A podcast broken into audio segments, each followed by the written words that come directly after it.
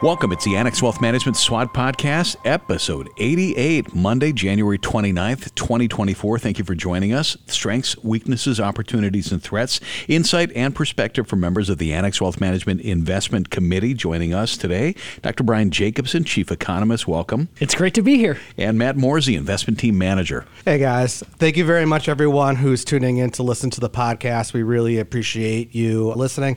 Thankful for all those that have passed us along to others shared with family and friends. And you know, we like we say every week, we really enjoy doing these. Uh, we like that you guys enjoy them as well too. So thank you so much. And Brian, why don't you kick us off with what's going on this week? Sure. Yeah. Well, this week maybe you can listen to this podcast while you're driving with your windows down. It seems like we're going to be having a little bit of a warm up, uh, but uh, it's actually going to be a very exciting week as far as the economic data. There was a dearth of it last week, not a lot. There was GDP numbers, some personal consumption numbers, but this week we get the FOMC, the Federal Open Market Committee. They are releasing their policy statement at 1 o'clock Central Time on Wednesday. And then the other big data release is really going to be Friday morning with non farm payrolls. There's all sorts of other data releases as well. We're also in the midst of earnings season, but I would just say Wednesday and Friday are going to be the big days. Dearth, you say. GDP was not a big story last week. It seemed to be, at least in the in the media. You know, so GDP is such an interesting report because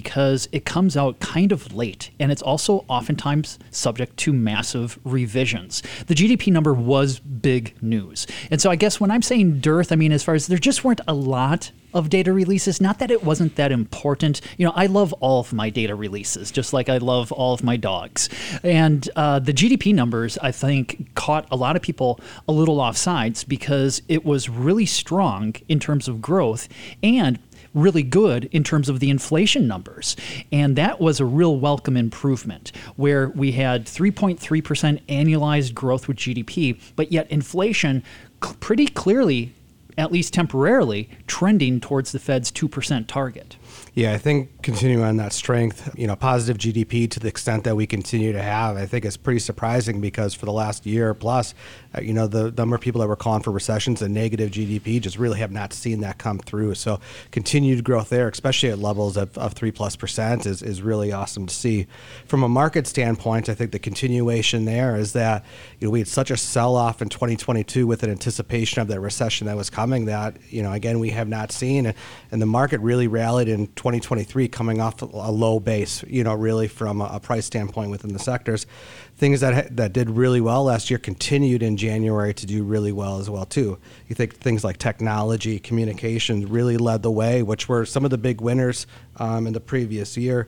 Communication is kind of an odd sector because uh, it's got some real techie names to it, mm-hmm. things like Nvidia, Meta, which is Facebook, Alphabet, which was Google before, but also old companies like Verizon and some mm-hmm. of the cell phone companies and some of that old media is there as well too. But they really led the market over the course of January. Tech, led by Nvidia, AMD, all the chip making companies did extremely well during the month. Those were all over five percent or six percent from a sector standpoint, um, and even financials continue to rally that we started to see last summer after a huge sell off with the regional banking issues we have. That whole sector got brought down, mm-hmm. but that they rallied pretty strong that second half of the year in through January as well too, which probably would surprise a lot of people that we're in the environment we are right now, and banks and insurance companies, you know, more specifically, have, are done so well from a market perspective. Yeah, and in terms of their earnings, also, it's been sort of across the board. Uh, earnings season started off with the big banks reporting, looked pretty good. It's more of a technology company. It's I think in financials, but like Discover Card mm-hmm. and Visa and uh, companies like that. It's more for payments, and they're seeing slightly higher default rates, lower volumes as well. And unfortunately, their uh, stock prices kind of paid the price for that. It's interesting as far as from the economic perspective, the strength that we've seen, and then the market strength as well.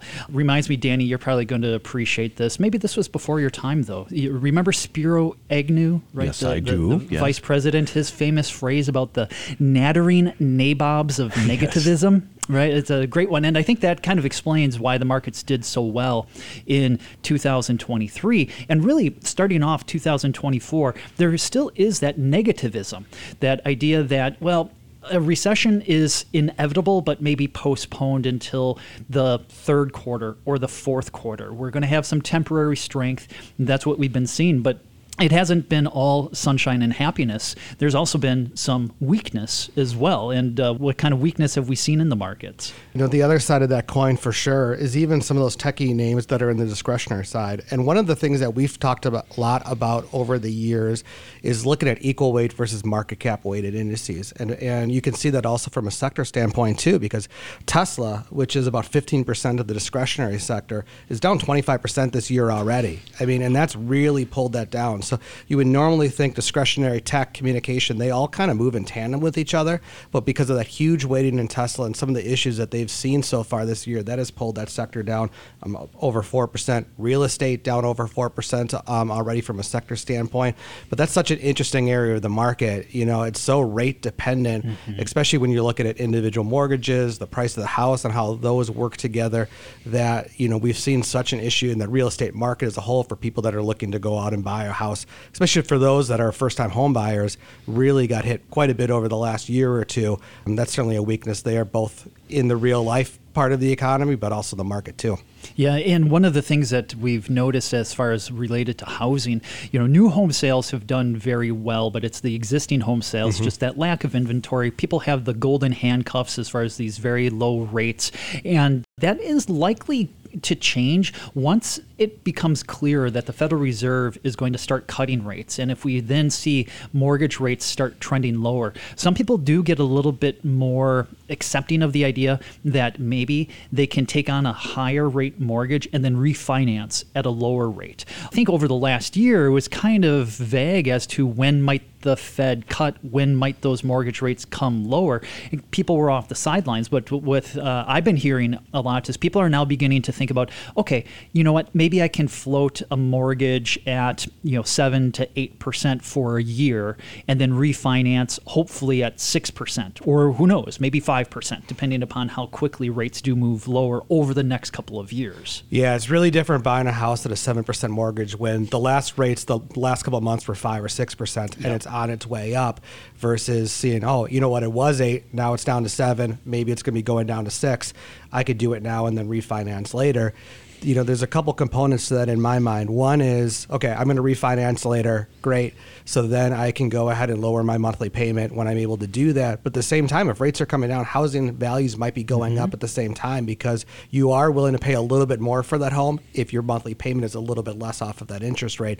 I think you get to a spot too where there's a no-win situation, you yeah. know, or at least it feels that way if you if you're not already in a house or in one that you really want, where you're just struggling to go, how do I know when to do this? Mm-hmm. And then also makes sometimes right that that's more of a heart matter than it yeah. is a head matter when it comes to housing as well too. That at some point you just got to go, hey, got to bite the bullet. I've got to go in, and I'll figure that kind of out later. That's right, and it can be driven then by lifestyle mm-hmm. changes, mm-hmm. life events, things like that. But uh, let's maybe pivot to some opportunities that we're seeing, uh, and I think related to housing, also related to manufacturing, which has been another point of weakness over the last year or two. I would argue that the whole rolling recession that hit interest rate sensitive housing, interest rate sensitive manufacturing, capital expenditures, that maybe we're getting a little bit more solid footing in those areas. Some early indicators in the data, whether it's for industrial production or even in the GDP numbers, as far as that housing making a positive contribution to growth in the fourth quarter. That was a pleasant surprise. And then we're also seeing in some of the data that new orders for manufactured goods are beginning to increase while inventories are low. That sometimes, uh, some people call that a bullwhip indicator the rationale behind it is that if the pipeline, so if you have a bunch of new orders and your inventories are low, you're going to have to ramp up production and actually have that acceleration. And so perhaps we could see that. And maybe from an economic perspective, that's a bit of an opportunity. Uh, China is also maybe an area as far as an opportunity that uh, government is been doing so many little drips and drabs of stimulus. Now it seems like they're getting a bit more serious about it. The reports are that they have prepared about a $270 billion fund in order to help prop up the equity markets. So basically, all these state-owned enterprises they have these offshore accounts, and they're basically trying to consolidate them to provide some support, some buying support for domestic equities over there. The People's Bank of China they came out and announced that they're going to be cutting reserve requirements for banks by about half a percentage point. So that's a form of monetary stimulus. They are also setting up a special entity in order to help finance technology and green spending in the economy. So it seems like uh, they uh, recognize that their economy has really been lackluster as far as the recovery. And as a result, they're getting a bit more serious about trying to stoke the flames there. So, from an opportunity perspective, who knows? You know, I mean, maybe decent growth. We could have another uh, pretty decent year in the United States with manufacturing and housing recovering, and then also China if they can uh, turn their ship around. Yeah, and China's really the one area or the biggest area of the market that has not reclaimed all-time highs. You know, we're we were now at a stretch here over the last week or so where the S&P has hit a few new highs in a row. We're still not there with the Russell 2000 or small cap companies. They still have a room to go to get up that I think another 15 20% to get back to that all-time high. But China's down 40 50%. percent mm hmm I mean, mm-hmm. they're really far off. And again, you hear it kind of all the time that from an investing standpoint, that's the one place where people don't like buying things on sale. You go to a store, you see something's discounted by 25 or 40%, you're much more likely to buy that than the full price item that's right next to it. But in the markets, people are so afraid of situations like that that they generally don't jump in or dive mm-hmm. into it. And I think you kind of want to take a measured approach into those anyways, right? There's still a lot of risk there. Yeah. Just because it's down 40 50% doesn't mean it can't go down any lower. But certainly with opportunity that you might see from heavier government involvement there, stimulated measures to go through, um, you know, we don't know when that will take a hold or when that will start to work.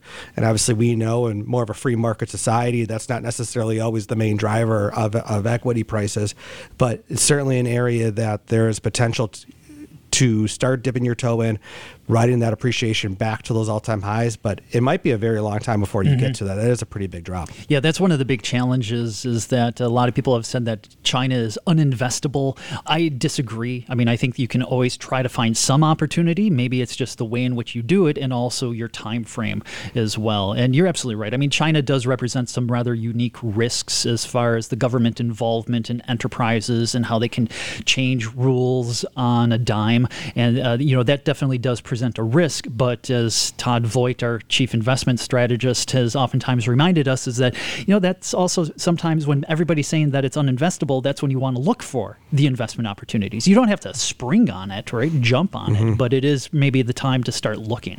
Just to keep in mind too, when you think of an entire world stock market, China's roughly about three percent of that all country world index. So it doesn't have to be a gigantic part of your portfolio. Oftentimes, if you find a good emerging markets manager, you're going to be able able to use them to make some of those decisions for you where you don't have to go all in on China yourself, but allow somebody who really has kind of the boots on the ground that has a really good understanding there make some of those decisions on when to overweight or underweight, but gaining some exposure there, you know, certainly looks like an opportunity. Sure. Yeah. And that does, I think, also translate into maybe some of the opportunities in the U.S. market as well about the relative valuations, possibility of relative performance. Obviously, we would like absolute performance in terms of, you know, having things go up. But as the market continues to wrestle with the Fed in terms of when will the first rate cut be, how much will they cut rates, you could probably anticipate some volatility. And so if you do get some pullbacks for the broader market, sometimes it's a matter of, okay, what goes down less than the broader market? So looking for those relative value opportunities as well. Matt, did you want to talk a little bit about where maybe we're seeing some of those relative value opportunities eh, here stateside? We certainly have covered this in the past, is on the energy side of things. A lot of that does relate to what economic strength and the direction that we're moving from that standpoint. If we're starting to slow down, generally energy usage goes down as well too. You see things like crude oil start to go down in price, and that hurts a lot of those energy companies. We've had a little bit of a rebound in price over the last month or so. Uh, crude oil was up about ten dollars or so a barrel. That certainly helps all those companies out because they're selling it at a little bit of a higher price now, but their price to necessarily get it out of the ground doesn't really change that much off of that. So you see some benefits there. You know, a lot of those energy type companies over the last few years have been very shareholder friendly, um, and due to that, they score well in a lot of the research that we do. High levels of free cash flow, high levels of dividend payments that they're sending out, share buybacks. Um, so there's a lot of benefits there, especially when we're thinking to be a little bit more on the value side of the equation at different times. You're going to find a lot of stocks that meet that. One thing to kind of watch out for is we are starting to see some more M&A activity there, which happens when they have a lot of cash on their balance sheet that's there. We do want to watch out because that does get them in trouble from time to time where they start to see higher oil prices, use some of that cash to buy another company that they think might be mismanaged or might have resources that they want to use. But ultimately, if oil prices go down and they had spent their cash, they don't have that buffer anymore. And maybe they have a vehicle that's not as beneficial to their balance sheet as they thought it might be. Yeah, and it's fascinating to see the extent to which you actually get some of the bidding wars taking place. And so maybe they overpay for some of those. You probably want to be the one being acquired as opposed to the one doing the acquiring, at least as far as what you have in your portfolio. So looking down capitalization might make uh, quite a bit of sense. Now, in terms of some of the threats, when I'm thinking about some of the economic threats out there, there's the typical geopolitical stuff. I mean, that's always there. But in terms of what I think could be maybe a good thing to think about is the Fed being a little bit late to the game. I mean, I and we believe that the Fed is going to stick a soft landing. Probably they don't need to cut. We've got good economic growth. Uh, maybe it's going to slow. You're going to have slightly lower inflation trending towards the Fed's target, and so they can wait until maybe, let's say, June before they need to cut. They're probably going to want to take a baby step to a cut by tapering their quantitative tightening first. But that does raise the threat about what if they are too late to the game to start cutting. If we do suddenly see a more dramatic deterioration in the labor markets, or if there's some additional uh, you know slowdown in service sector spending that we weren't really anticipating, and so I think that's one of the bigger threats is the extent to which does the Fed have the blinders on to some data that might suggest that they should cut sooner rather than later. I mean, right now it seems like they could wait because there's no rush, but you know, of course, we could be wrong about that. And so that does, I think, is one of the things to really keep an eye on. What do you think, though, in terms of market threats? Anything related to if the Fed is late to cutting, or if we do see that more dramatic slowing, about any sort of threats to the markets?